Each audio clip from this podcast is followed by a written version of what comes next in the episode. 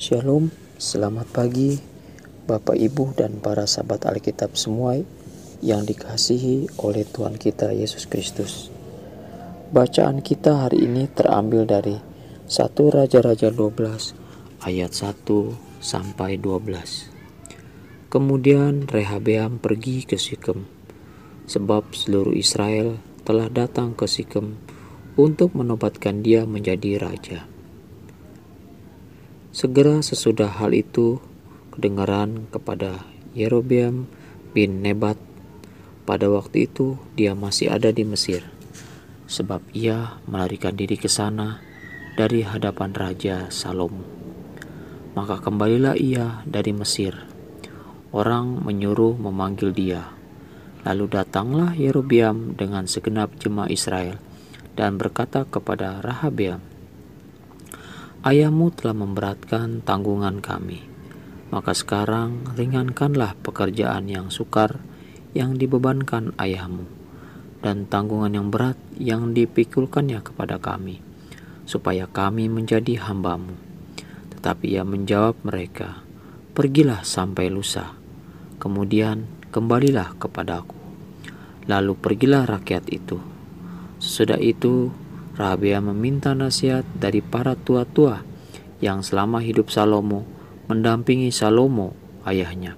Katanya, apakah nasihatmu untuk menjawab rakyat itu? Mereka berkata, jika hari ini engkau mau menjadi hamba rakyat, mau mengabdi kepada mereka, dan menjawab mereka dengan kata-kata yang baik, maka mereka menjadi hamba-hambamu sepanjang waktu tetapi ia mengabaikan nasihat yang diberikan para tua-tua itu. Lalu ia meminta nasihat kepada orang-orang muda yang sebaya dengan dia dan yang mendampinginya. Katanya kepada mereka, Apakah nasihatmu supaya kita dapat menjawab rakyat yang mengatakan kepada aku, Ringankanlah tanggungan yang dipikirkan kepada kami oleh ayahmu. Lalu orang-orang muda yang sebaya dengan dia itu berkata, Beginilah harus kau katakan kepada rakyat yang telah berkata kepadamu, Ayahmu telah memberatkan tanggungan kami, tetapi engkau ini berilah keringanan kepada kami. Beginilah harus kau katakan kepada mereka, Kelingkingku lebih besar daripada pinggang ayahku, maka sekarang ayahku telah membebankan kepada kamu tanggungan yang berat, tetapi aku akan menambah tanggungan kamu. Ayahku telah menghajar kamu dengan cambuk, tapi aku akan menghajar kamu dengan cambuk yang berduri besi. Pada hari lusanya, datanglah Yerobeam dengan segenap rakyat kepada Rahabiam, seperti yang dikatakan raja, kembalilah kepadaku pada hari lusa. Demikianlah firman Tuhan. Tema renungan kita saat ini adalah jangan melupakan dan mengabaikan nasihat. Ada peribahasa mengatakan, pengalaman adalah guru yang paling berharga dapat diartikan sebagai kejadian atau peristiwa yang terjadi di masa lampau dialami oleh seseorang. Kemudian dari peristiwa atau kejadian tersebut menjadikan sebagai pelajaran atau peringatan untuk perjalanan hidup berikutnya. Firman Tuhan yang terdapat dalam 1 Raja-Raja 11 ayat 41 dan 1 Raja-Raja 12 ayat 11 menjelaskan kita dua hal penyebab dosa yaitu Jangan melupakan. Ulangan 8 ayat 11. Raja Salomo melupakan kasih setianya kepada Tuhan, tidak meringankan perintah yang disampaikan Tuhan kepadanya, memilih menyenangkan hati istri-istrinya dengan penyembahan berhala.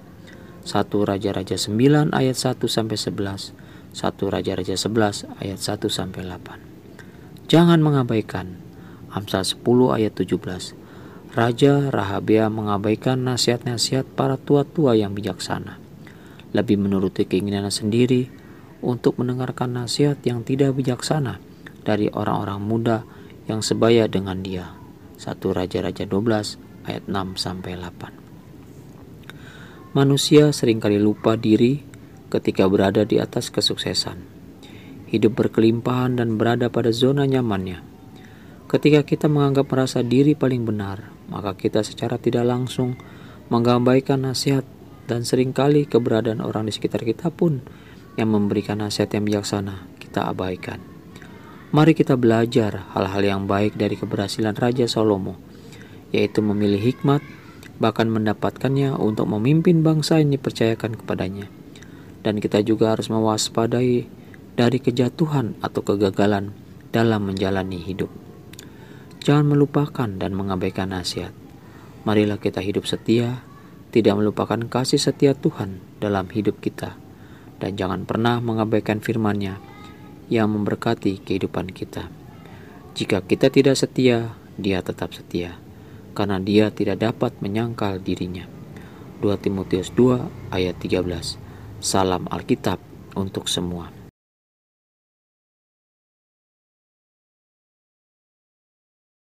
Shalom, selamat pagi Bapak Ibu dan para sahabat Alkitab semua yang dikasihi oleh Tuhan kita Yesus Kristus.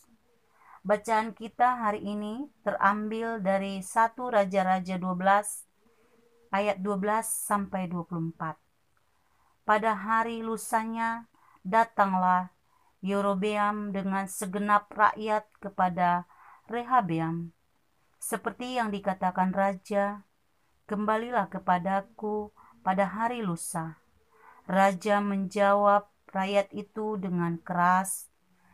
Ia tidak mengabaikan nasihat yang diberikan para tua-tua kepadanya. Ia mengatakan kepada mereka menurut nasihat orang-orang muda, Ayahku telah memberatkan tanggungan kamu, tetapi aku akan menambah tanggunganmu itu. Ayahku telah mengajar kamu dengan cambuk, tetapi aku akan menghajar kamu dengan cambuk yang berduri besi. Jadi, raja tidak mendengarkan permintaan rakyat, sebab hal itu merupakan perubahan yang disebabkan Tuhan, supaya Tuhan menepati firman yang diucapkannya dengan perantaraan Ahia, orang Silo, kepada Yerobeam bin Nebat. Setelah seluruh Israel melihat bahwa raja tidak mendengarkan permintaan mereka, maka rakyat menjawab raja, "Bagian apakah kita dapat daripada Daud? Kita tidak memperoleh warisan dari anak Ise itu ke kemahmu, hai orang Israel. Uruslah sekarang rumahmu sendiri, hai Daud, maka pergilah orang Israel itu ke kemahnya, sehingga Rehabeam menjadi raja hanya atas orang Israel yang diam di kota-kota Yehuda. Kemudian Raja Rehabeam mengutus Adoram yang menjadi kepala Rodi, tetapi seluruh Israel melontari dia dengan batu sehingga mati. Bahkan Raja Rahabeam hampir-hampir tidak dapat menaiki keretanya untuk melarikan diri ke Yerusalem. Demikianlah mulanya orang Israel memberontak terhadap keluarga Daud sampai hari ini. Segera sesudah seluruh Israel mendengar bahwa Yerobeam sudah pulang, maka mereka menyeluruh memanggil dia ke pertemuan jemaah. Lalu mereka menobatkan dia menjadi raja atas seluruh Israel. Tidak ada lagi yang mengikuti keluarga Daud selain dari suku Yehuda saja. Ketika Rehabeam datang ke Yerusalem, ia mengumpulkan segenap kaum Yehuda dan suku Benyamin 180 ribu taruna yang sanggup berperang untuk memerangi kaum Israel dengan maksud mengembalikan kerajaan itu kepada Rehabiam, anak Salomo. Tetapi datanglah firman Allah kepada Semaya, abdi Allah. Demikian, katakanlah kepada Rehabiam, anak Salomo, Raja Yehuda, dan kepada segenap kaum Yehuda dan Benyamin, dan kepada selebihnya dari bangsa itu. Beginilah firman Tuhan. Janganlah kamu maju dan janganlah kamu berperang melawan saudara-saudaramu, orang Israel. Pulanglah masing-masing ke rumahnya, sebab akulah yang menyebabkan hal ini terjadi. Maka mereka mendengarkan firman Tuhan, dan pergilah mereka pulang sesuai dengan firman Tuhan itu. Demikian firman Tuhan. Tema renungan kita saat ini adalah jangan ada perpecahan.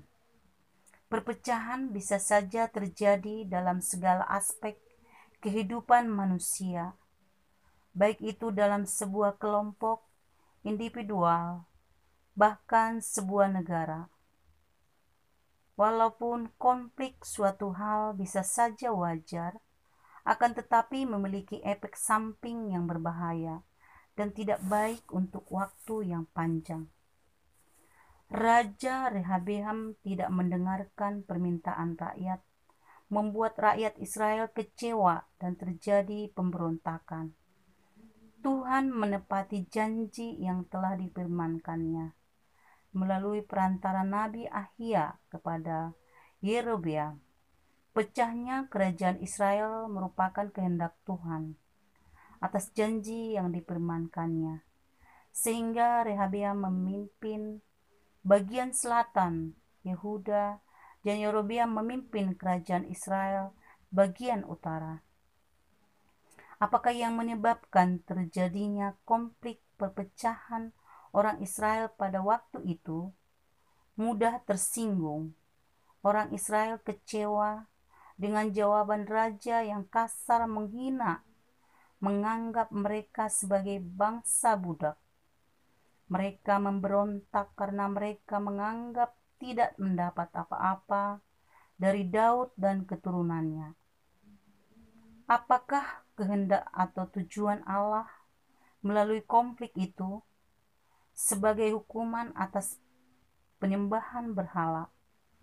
Sebagai sarana untuk memelihara kaum sisa Yehuda yang tepat yang tetap setia dan benar kepada perjanjian dan melalui merekalah Allah dapat menggenapi semua janji dan rencana penebusannya.